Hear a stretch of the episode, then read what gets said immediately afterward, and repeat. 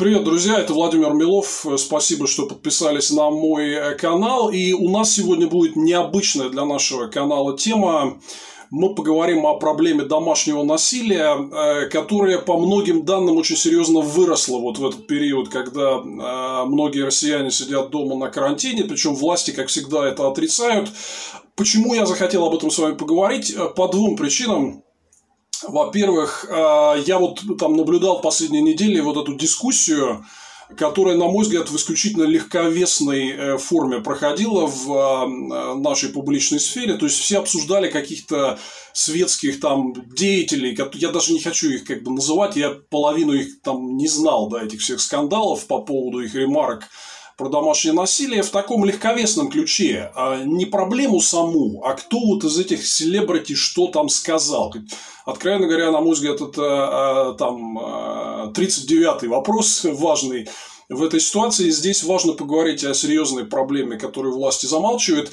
И вторая история, почему я решил для вас записать такое видео, потому что мы сегодня поговорим с моим адвокатом Валентиной Фроловой, э, которая, во-первых, э, самый лучший в мире адвокат и защищал меня вот во всех, во всех этих прошлогодних историях с арестами и посадками а, и я надеюсь, мы с ней вместе это успешно все доведем до Европейского суда по правам человека. Но, кроме всего прочего, Валентина еще в зоне права возглавляет направление, которое как раз связано с защитой прав женщин и детей. И вот непосредственно э, вот этими э, всеми проблемами с домашним насилием занимается в ежедневном режиме и довольно много это комментирует, кстати говоря, в прессе. Поэтому вот я решил просто пригласить ее поговорить для наших зрителей, э, озвучить серьезность масштабов этой проблемы, почему власти бездельничают и откровенно вот потакают э, распространению этого явления и как с ним бороться. Валь, привет, дорогая, очень рада тебя видеть на нашем канале. Привет, взаимно. Да. Вот. И, собственно, э, ты знаешь, я, я просто наткнулся на несколько публикаций последних, где тебя э, цитировали. Я так понимаю, что есть очень много данных э, из-за того, что в связи с карантином и что люди дома сидят, а, уровень домашнего насилия очень сильно вырос, но власти все это дело категорически отрицают и говорят, что как такового роста нет. А ты могла бы вот озвучить какие-то цифры, факты и откуда эта информация берется? Конечно, смотри, а, мы примерно с конца марта этого года, вот с тех пор, как начались какие-то карантинные меры вводиться в различных регионах, мы говорили о том, что рост случаев насилия, безусловно, будет. И, как тебе сказать, рост случаев насилия не равно, а, не обязательно равно количеству зарегистрированных случаев, правильно? Потому что в принципе, для того, чтобы заявить э, о насилии, человек, с которым это случается, должен чувствовать себя в безопасности. Это прежде всего. То есть, э, грубо говоря, у тебя за стеной не должно быть твоего обидчика, если ты хочешь позвонить в полицию или если ты хочешь э, позвонить в кризисный центр, да, и попросить помощи об этом. Поэтому мы как раз и предупреждали, что, скорее всего, число случаев будет расти, но при этом, возможно, мы не увидим сразу какой-то картины с ростом обращений в полицию или в кризисные центры. Но, тем не менее, в любом случае мы сейчас видим, да, что некоммерческие организации говорят о том, что количество обращений, безусловно, у них растет. А, например, Центр Анна говорит о том, что на четверть возросло количество обращений, и также консорциум женских неправительственных объединений говорит о том, что ну, примерно на 10% возросло количество обращений. А, мы с зоной права, а, у нас есть программа по защите женщин и детей, но мы не имеем горячей линии, в отличие, например, от женских организаций. Да? И поэтому мы решили в этих условиях открыть специальную горячую линию, которая будет принимать звонки о случаях домашнего насилия именно в условиях карантина. А, почему мы это сделали? Потому что мы понимали, что привычных способов обратиться у женщин стало гораздо меньше. И тогда мы решили, что мы будем принимать обращения по мессенджерам. То есть нам можно не позвонить и голосом рассказать о том, что происходит, а нам можно написать. И с момента, как мы эту горячую линию открыли, сейчас прошло уже полтора месяца, мы приняли 100 обращений. И нужно понимать, что все-таки зона права, да, это не такой нестандартный кризисный центр. То есть наши номера нигде не развешены, там, и э, люди о нас не так хорошо знают, как, например, о центре Анна. Но, тем не менее, мы приняли 100 обращений. Это были обращения как от самих пострадавших от насилия, так и от их родственников и от друзей, а, и просто там от близких, да, которые за них переживают. И мы консультируем всех абсолютно так же, то есть независимо от того, кто к нам обращается. Поэтому, безусловно, мы видим, что количество случаев домашнего насилия растет, а, растет число обращений в кризисные центры, но, тем не менее, недавно мы также а, увидели, что МВД говорит, что там статистика обращений, да, которые к ним поступают, наоборот, меньше по сравнению со сравнимым периодом а, прошлого года. Но это, опять же, то, о чем я тебе говорю, да, сейчас гораздо меньше возможностей у людей просто в принципе заявить о том, что какие-то противоправные действия в отношении них совершаются. Здесь нет ничего удивительного. Скажи, пожалуйста, а мы же можем сейчас вот на экране а, дать координаты да, э, вашей горячей линии, как к вам обращаться, и, может быть, каких-то других э, некоммерческих организаций, вот, э, женских центров можем? Да, конечно, мы обязательно э, разместим все координаты любых центров, которые находятся не только в Москве и Санкт-Петербурге, но и в других местах тоже. Тогда, друзья, вот вы сейчас это все увидите на экране, и мы потом в конце видео отдельной странички дадим. Но вообще, слушай, 25% роста – это ужасающая цифра на самом деле это взрывной рост с учетом того, что, как ты говоришь, скорее всего, это underreported, то есть э, небольшая часть доходит, да, то есть люди реально боятся сообщать. Это, кстати, вот очень важная тема, что есть возможность в письменном виде э, сообщить, и чтобы не было слышно голосом там э, всем, кто вот как раз находится вместе с тобой в квартире. Но вообще это, конечно, ужасающий рост. То есть было подозрение, что эта проблема приобретет куда более серьезные масштабы, но Цифра, конечно, сама по себе шокирующая. Скажи, а вот, а вот эти действия властей по а, декриминализации, которые очень много обсуждали, что это вывели из-под уголовного кодекса домашнее насилие, насколько это дополнительно могло все подстегнуть? А, давай сначала просто рост статистики прокомментирую еще дополнительно, мне кажется, важно отметить. А, мы почему говорили о том, что рост будет? Это не какая-то, да, безусловно, коронавирус – это абсолютно новая реальность, в которой мы сейчас все существуем. Мы прекрасно понимаем, что это новый вызов, с которым просто кто не знал, как работать правильно. Но при этом а, кризисные центры, которые не первый год работают с проблемой насилия в семье, все, в принципе, специалисты знают, что в то время, когда люди вынуждены проводить долгое время дома, например, во время новогодних праздников, время майских праздников, да, длинных выходных, мы после этого обязательно наблюдаем рост обращений, которые связаны с домашним насилием. Поэтому мы просто сопоставили эти вещи, да, это во-первых. Во-вторых, мы понимаем, что много обстоятельств жизни людей поменялось. Во-первых, во-вторых, они будут находиться дома друг с другом, и те люди, которые обычно могли, например, а, в случае опасности а, выйти попросить о помощи, поехать к своим родственникам. Сейчас, скорее всего, просто не рискнут, например, подвергать каких-то своих родственников опасности, во-первых, да, например, там, возможно, у кого-то есть а, там, шанс только поехать к своим престарелым родителям, да. Понятно, сейчас ты 10 раз подумаешь, прежде чем вообще куда-то выехать, с кем-то проконтактировать и подвергать опасности своих родственников. Это первое.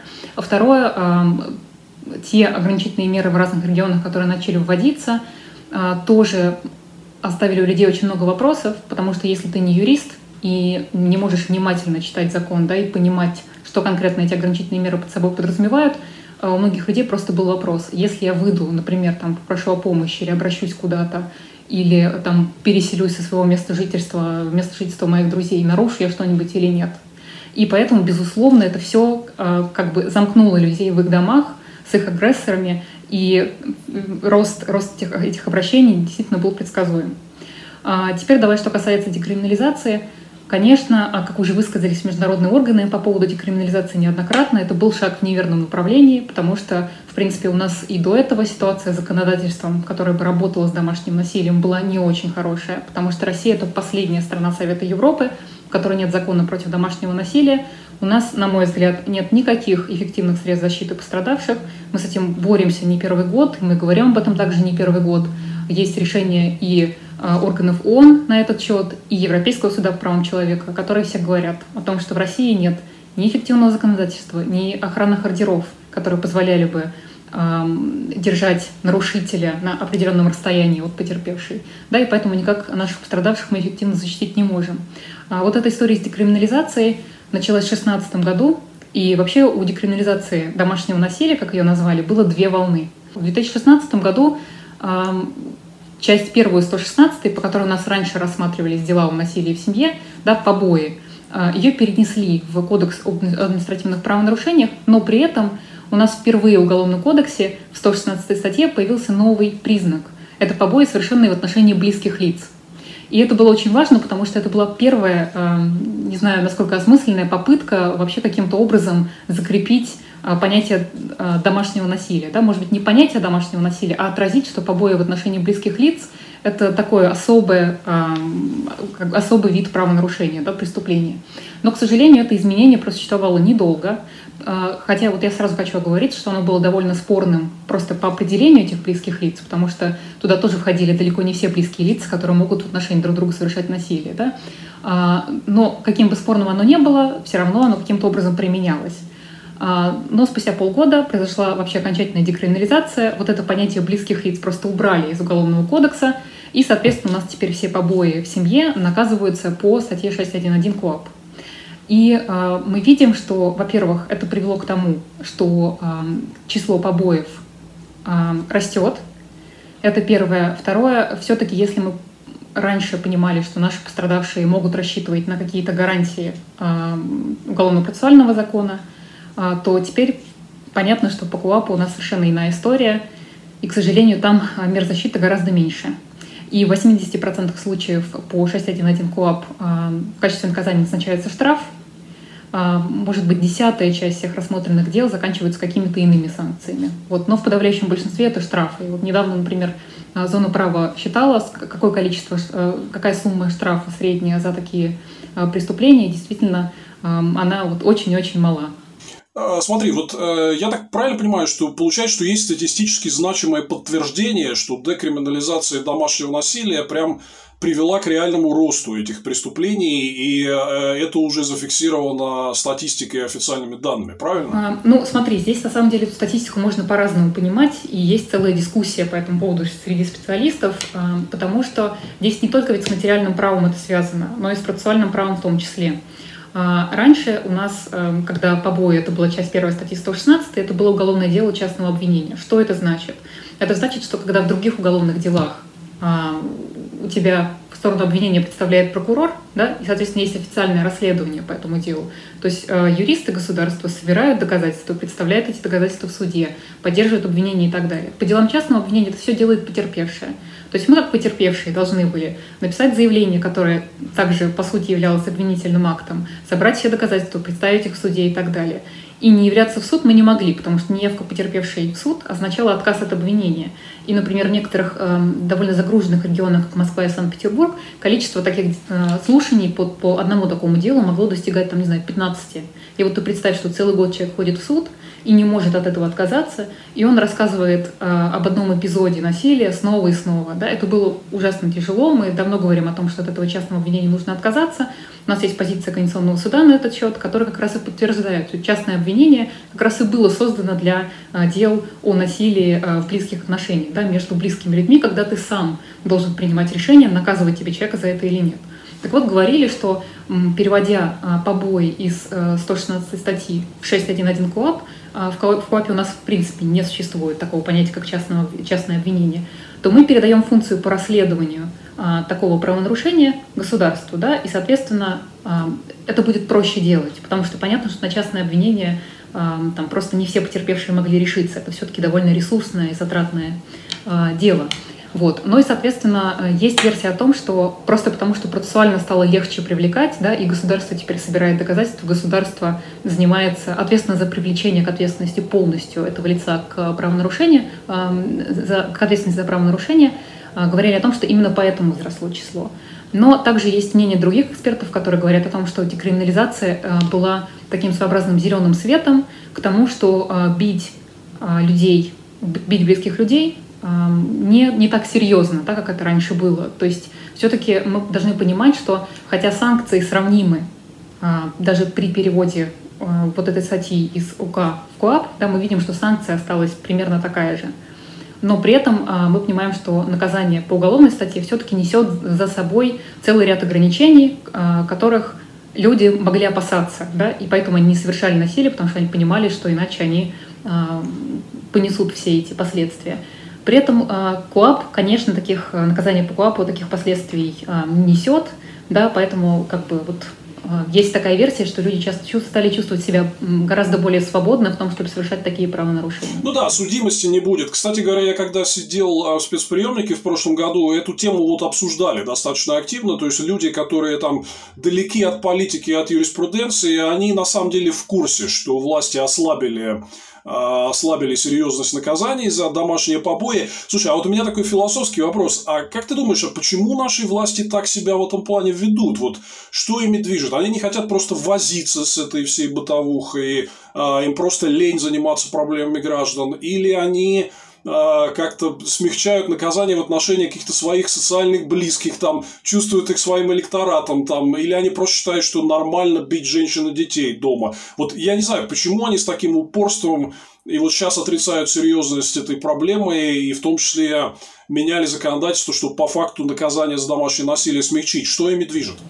А, слушай, я здесь хочу тоже а, дополнительно сказать, что в принципе вопрос о декриминализации побоев шел довольно давно, да, потому что понятно, так, у меня что-то с камерой, а, в принципе вопрос о декриминализации побоев поднимался довольно давно, потому что говорили о том, что возможно это не настолько сильное преступление, не настолько общественно опасное, как другие преступления в Уголовном кодексе, поэтому достаточно, чтобы оно было в Кодексе об административных правонарушениях. Я не хочу говорить про все побои, потому что понятно, что обстоятельства бывают разные. Но я просто хочу подчеркнуть, что, безусловно, преступление в отношении близких обладает повышенной общественной опасностью. Да? Поэтому никакой декриминализации, на мой взгляд, быть не должно было, особенно учитывая, что у нас просто нет никакого закона, который бы поддерживал потерпевших. Вот, поэтому э, здесь сложно, на мой взгляд, разделить, да, либо это было действительно какой-то общей попыткой сделать то, что давно планировали, давно обсуждали, либо это было каким-то намеренным действием а, для того, чтобы там, нашу проблему еще сильнее задвинуть. Но при том, что там действительно есть разные, опять же, экспертные мнения на этот счет, и кто-то действительно считает, что это дало возможность больше людей привлекать за побои. Вот. Но при этом я типа хочу сказать как практик, что это ни в коем случае не упростило нам задачу. И более того, а, ладно, декриминализация декриминализации – но тот вопрос, с которым мы сталкиваемся в первую очередь, это отсутствие какой-либо эффективной защиты, какая есть в других странах, когда мы могли бы сказать, что вот, пожалуйста, охранный ордер, ты не можешь к ней приближаться в ближайший месяц ближе, чем на 300 метров.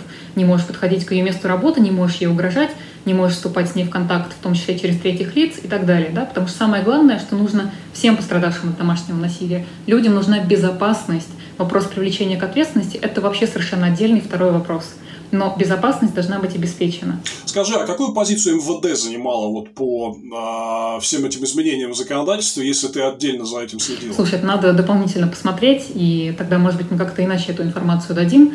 Но я тебе хочу сказать, что э, я знаю, что сотрудники полиции, да, некоторые, вот, например, с которыми мы общаемся, э, сотрудники полиции, некоторые, с которыми э, мы общались, говорят о том, что вот этот период когда побои в отношении близких лиц были криминализованы, да, вот этот вот 16-17 год, это короткий период, а, это был, была самая удачная версия а, статьи о побоях, потому что можно было привлекать к ответственности как бы в публичном порядке, да, потому что вот этот вот частный элемент преследования ушел. Это стало частно-публичным обвинением. Это значит, что государство, получив заявление от потерпевшей, начинало само расследовать и привлекать к ответственности. То есть э, там была не только в материальном праве а, хорошая версия, да, но и процессуальное право тоже брало вот этот элемент там, частного из этого дела. И поэтому они говорили, что действительно это можно было делать быстро и эффективно. Вот, поэтому я думаю, что особенно сотрудники полиции — это те люди, которые получают такие заявления в первую очередь, которые с этими делами работают каждый день.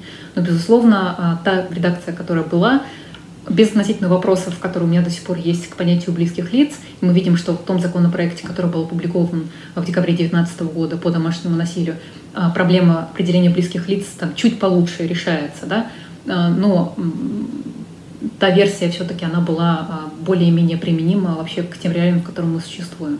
Ну, это ты, видимо, общалась с какими-то там, условно хорошими полицейскими, которые реально имеют мотивацию людей защищать. Но вот моя версия состоит в том, что э, эти изменения в законе вряд ли могли быть, не могли быть приняты без а, полного согласия МВД. Мне кажется, здесь э, очень злую роль играет то, насколько в последние вот 20 лет полиция просто окончательно оторвалась от контроля со стороны общества. То есть все, что власти делали, это, ну и даже регионы убрали из э, законодательства о полиции, то есть она полностью федерализована, никакой прямой ответственности перед гражданами не несет, и это, конечно, никаких стимулов заниматься, вот, э, в том числе защитой э, обычных россиян от домашнего насилия для МВД не создает. Это вот повод для нас вернуться к разговору о, о реформе МВД. Мы об этом поговорим в, в Russia Fails еще отдельно. Но вот я хотел вернуться к теме общественной опасности. То есть, на мой взгляд, вот у нас очень распространена такая, вот, ну, вот эти все там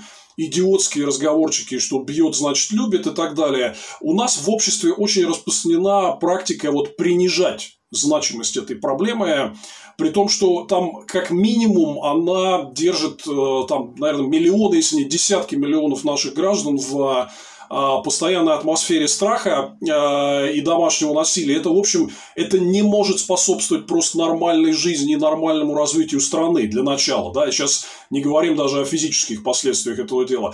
Но вот вторая история, которая меня шокировала, я прочитал этот материал на Медиазоне, они анализировали статистику по женщинам, которых обвиняют в убийствах и причинении тяжкого вреда здоровью, и там подавляющее большинство, на самом деле, тех женщин, которые проходят по этим статьям, это те, кто защищались от насильников в семье в качестве последнего такого довода. Вот э, это же известная проблема. Если ты какие-то цифры озвучишь, это очень важно.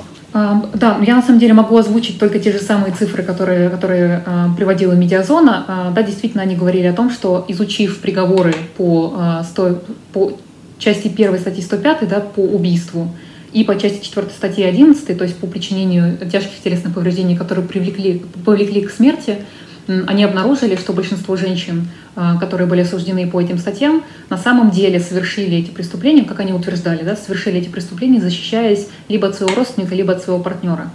А, что, безусловно, говорит нам о том, что уровень беззащитности женщин а, в попытке справиться и защититься от домашнего насилия очень-очень высокий. Это еще раз то, почему мы всегда говорим, нужен закон о защите потерпевших, нужны охранные ордера для того, чтобы женщинам просто не приходилось прибегать, прибегать к последней форме защиты себя, к самообороне. Да? И, например, там у меня тоже сейчас есть в производстве несколько дел по необходимой обороне. Когда ты читаешь эти материалы, мне кажется, что все, кто сомневается, что а, такой закон нам нужен и что охранные ордера нам нужны. Должны просто прочитать одно дело по необходимой обороне, им просто все станет понятно. Когда ты видишь, что есть обращение в полицию, и э, человека никто не защищал, и в конце концов понятно, что э, просто угроза это идет по нарастающей, потому что домашнее насилие всегда идет по нарастающей. Да? Почему мы еще говорим, что опасные побои? Потому что сегодня это побои, завтра это угроза убийством, послезавтра это еще что-нибудь. Да? То есть это каждый день, каждый раз это все ухудшается. Это первое. Второе, домашнее насилие все-таки имеет цикличный характер.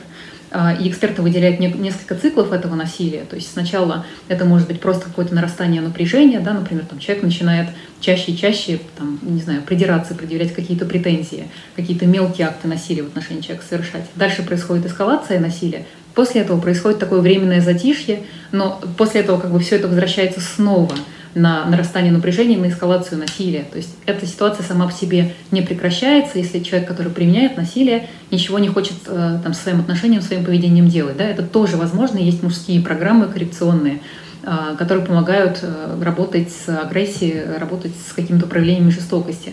Но если с этим не работать, ничего не происходит. Да? Именно поэтому мы говорим, что нельзя оставлять человека в ситуации домашнего насилия без защиты, потому что рано или поздно это закончится чем-то не очень хорошим. Вот.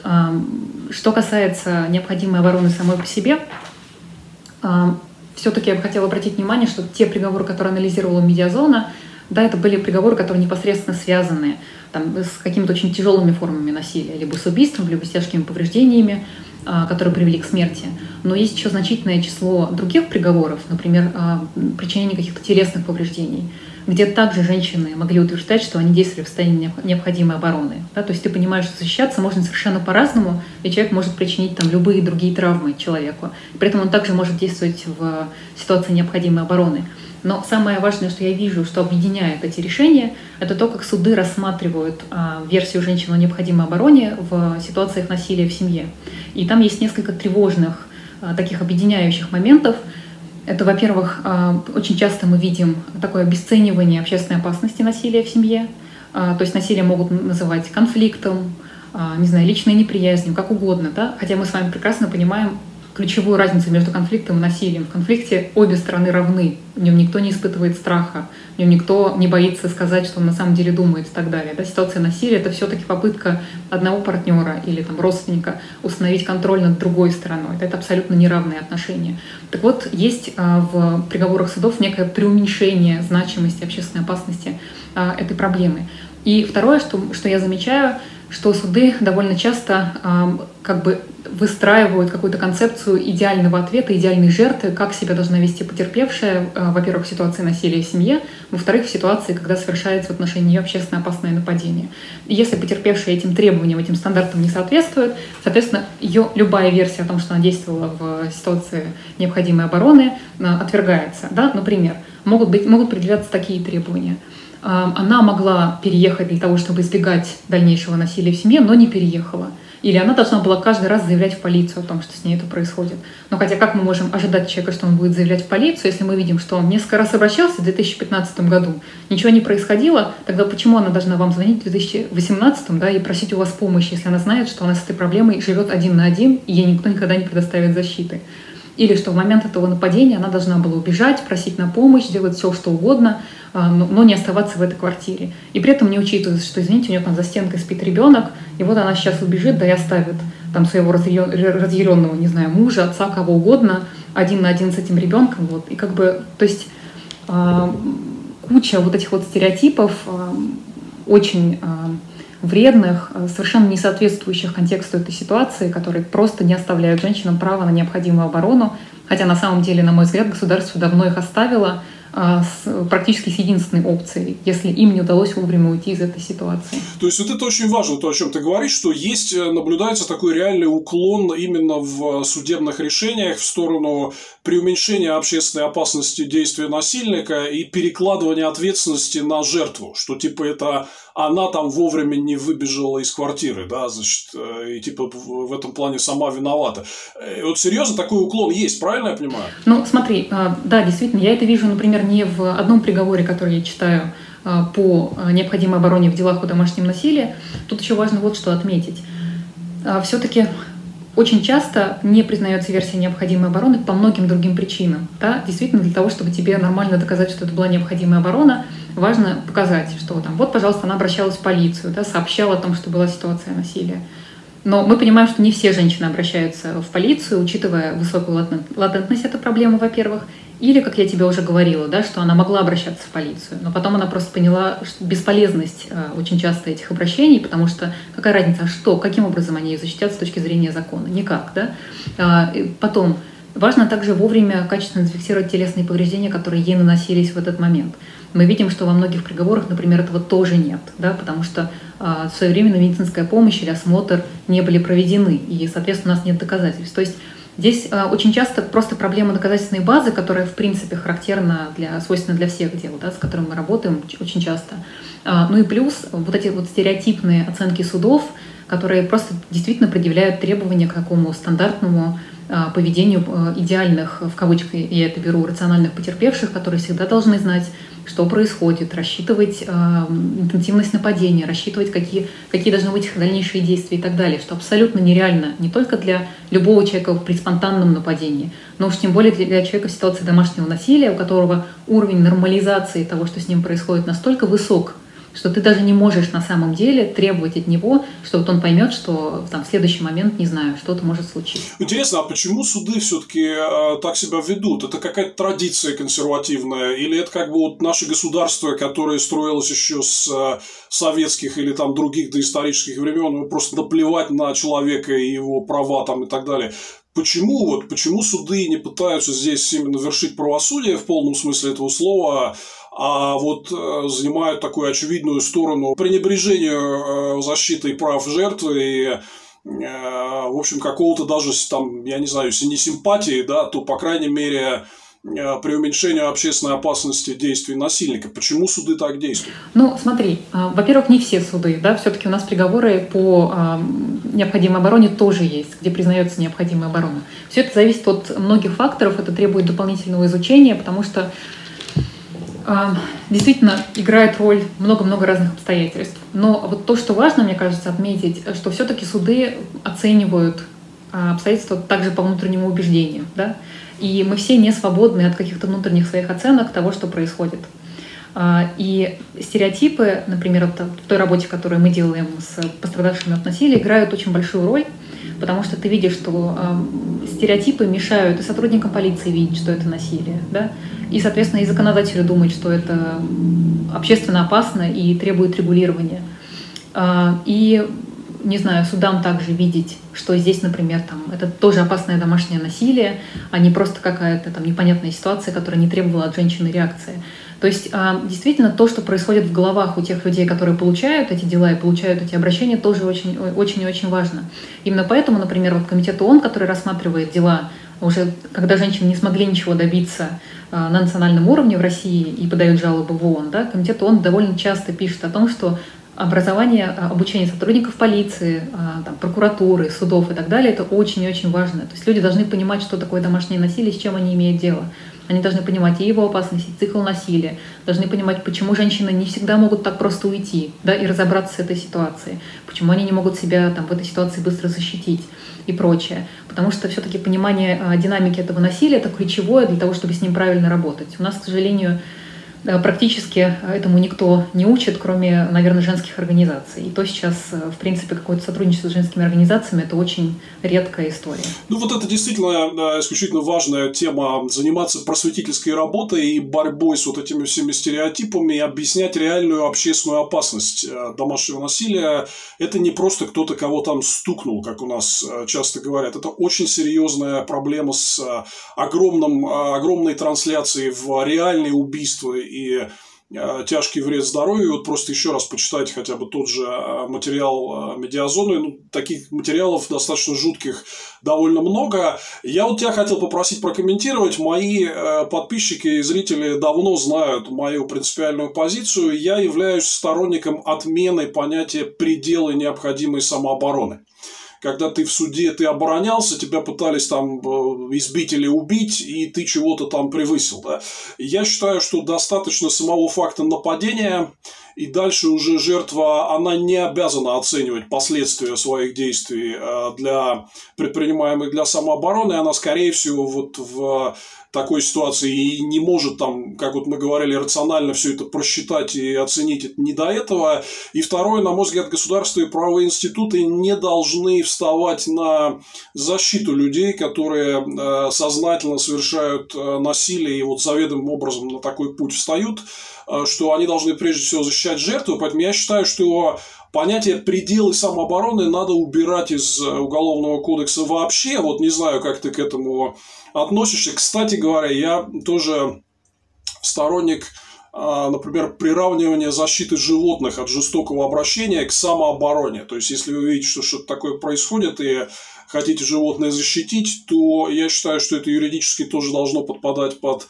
определение самообороны. Вот э, не знаю, как ты к этому относишься. Понятно, что это совсем далеко от нынешней практики, но мне кажется, что у нас зашкаливает количество дел о самообороне, где а на жертв реально смотрят, как вот ты говорила, на таких рациональных субъектов, которые должны все внимательно просчитывать и каждое, каждое ответное действие и так далее. Но ну, все же понимают, что в ситуации реального нападения все это не так, и у тебя просто работает инстинкт самосохранения, ты борешься физически за свою жизнь. Вот что ты думаешь об этом? Вот смотри, а, по поводу изменения, в принципе, концепции необходимой обороны, мне кажется, что это просто не место и не время сейчас это комментировать, потому что есть действительно разные законодательные подходы к этому ко всему. Я могу тебе только сказать в контексте домашнего насилия. Я считаю, что обязательно необходимо учитывать контекст насилия в семье. Да? И более того, например, у нас э, есть пленум Верховного суда э, по этому поводу, который также рассказывает нам, какие обстоятельства нужно учитывать и что бывают там самые разные ситуации. На мой взгляд, он даже в какой-то степени позволяет учитывать действительно разные а, случаи, в которых люди оказываются, в которых они вынуждены себя защищать. Да? Но а, мне кажется, что учитывая, что домашнее насилие все-таки это такая исключительная проблема, это сложная проблема.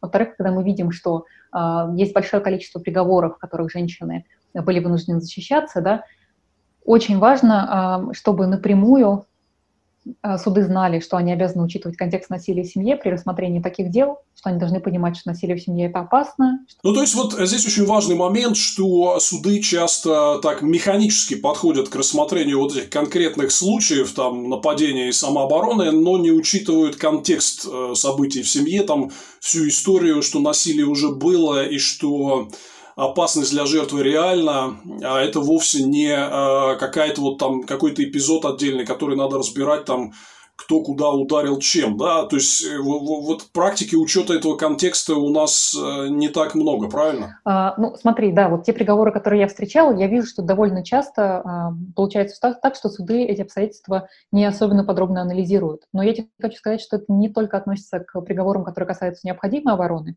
А, например, в решениях судов и вообще при рассмотрении дел о определении места жительства ребенка в ситуации насилия в семье, да, и о порядке общения с ребенком тоже суды довольно часто не учитывают контекст насилия в семье, хотя на самом деле должны бы а, да, и могли бы это делать. А, потому что понятно, что а, интересы ребенка также зависят от того, насколько, не знаю, будет спокойно его маме, которую не будет преследовать и там, манипулировать ею второй родитель ребенка, да, и так далее. Поэтому как бы это вот не только характерно для приговоров о необходимой обороне, это в принципе вот такое вот отношение общее, которое есть к делам о насилии в семье, как к чему-то тривиальному, что люди могут сами по себе разрешить. Но, безусловно, это не что-то такое, с чем на самом деле люди могут справиться без помощи извне со стороны специально созданных для этого служб государства. Да, но э, теперь такой сакраментальный вопрос, что делать во всей этой ситуации. Я для себя задачу понял, что нужно наращивать просветительскую работу, объяснять серьезность всей этой проблемы и в том числе работать в области психологии с людьми.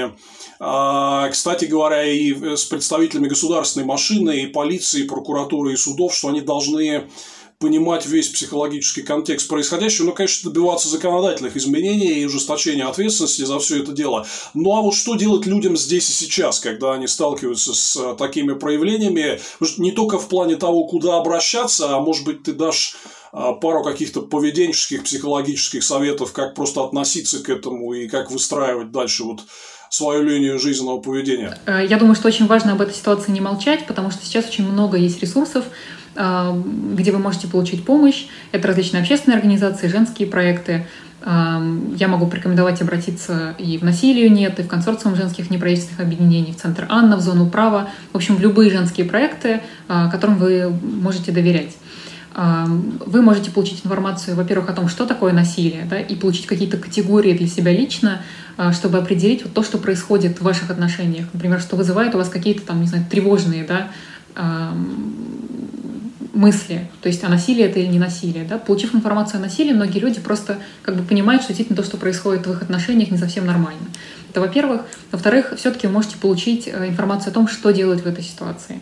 И эм, я бы хотела вам сказать, что действительно сейчас ситуация с годами все больше и больше меняется, потому что говорить о насилии сегодня это не стыдно, это не страшно вы можете получить помощь, можете получить поддержку, поэтому ни в коем случае не надо замалчивать эту ситуацию, потому что, в общем, выход из этого всегда есть. И я работаю по таким делам уже 10 лет, и я вижу, что в принципе, человек, который э, решается выйти из насильственных отношений и решается каким-то образом изменить свою жизнь, да, разобраться с а, человеком, который в отношении него совершает насилие, в рамках, в принципе, любой процедуры. Да, это может быть не обязательно привлечение его к ответственности. Это может быть и расторжение брака, и определение места жительства детей и прочее. Да, то есть просто выход из насильственной ситуации.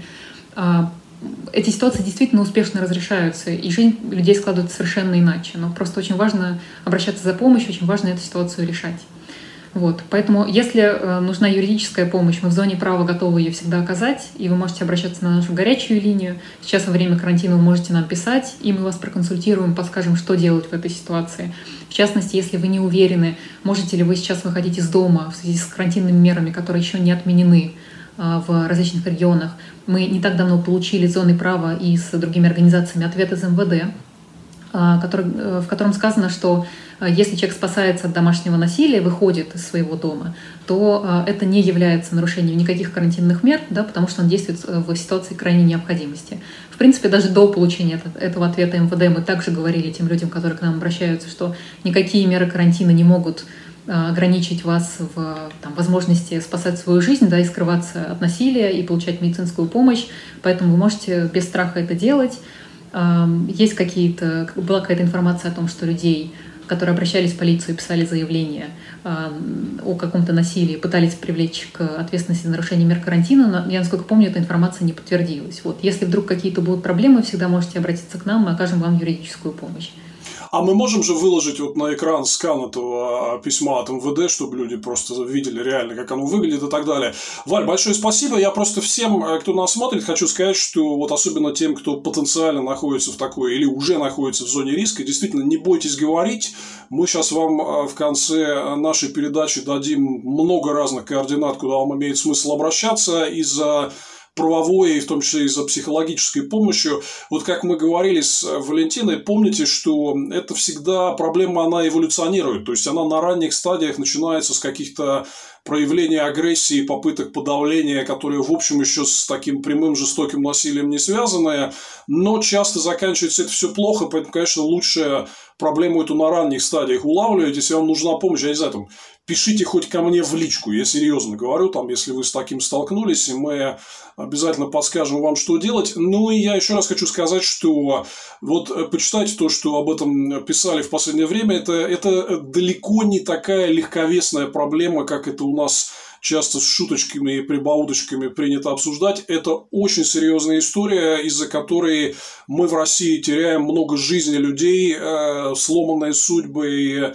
Э, там, вред здоровью и там, психологический вред на всю жизнь и так далее. И очень многие семьи, я думаю, что ну, реально миллионы семей, огромное число живут в ненормальной атмосфере страха. Это, конечно, сдерживает просто творческий потенциал людей, в том числе вот построение той прекрасной России будущего, к которой мы стремимся. Так что эта проблема исключительно серьезная, и давайте не только сами осознаем а, всю эту серьезность, но и максимально будем заниматься просвещением людей, распространением информации. Вот, спасибо огромное, что нас смотрели. Валя, если есть что добавить, то... А, а, по статистике ВОЗ, каждая четвертая женщина, которая состояла или состоит в отношениях, подвергается насилию со стороны партнера. Да, то есть мы понимаем, что это четверть женщин. И причем эта статистика, это не по всему миру, потому что мы понимаем, что там в каждой стране есть свои контексты, да, почему это может быть хуже или лучше. А, но это по европейскому региону. Это абсолютно характерная также и для России статистика. То есть проблема насилия а, в семье и насилия в отношении женщин очень распространена. Да, это я вам сейчас говорю только а, про женщин. Есть еще другие уязвимые люди. Это дети, это престарелые, это люди с инвалидностью, которые также находятся в уязвимом зависимом положении от своих близких, которые также уязвимы к проявлению насилия в семье. Именно поэтому мы должны понимать, что это а, не просто там, какая-то, не знаю, сторонняя проблема, которая не решается. Да, это проблема, которая касается огромного количества населения в нашей, в нашей стране. Более того, а, тоже когда мы говорим про последствия насилия, важно понимать, что домашнее насилие имеет последствия не только здесь сейчас, например, там, в виде каких-то телесных повреждений да, или там, психологической травмы. У него есть огромное количество различных отложенных последствий, которые могут проявиться впоследствии в жизни – и человек, который переживает насилие, и ребенок, который видит это насилие между родителями. И уже эксперты говорят о том, что даже не должно быть такого понятия дети-свидетели насилия. Дети, которые видят насилие между их родителями, также являются жертвами насилия, да, потому что в семье, как в любой группе, отношения тоже подчинены каким-то законам, и в том числе ребенок является частью этой группы.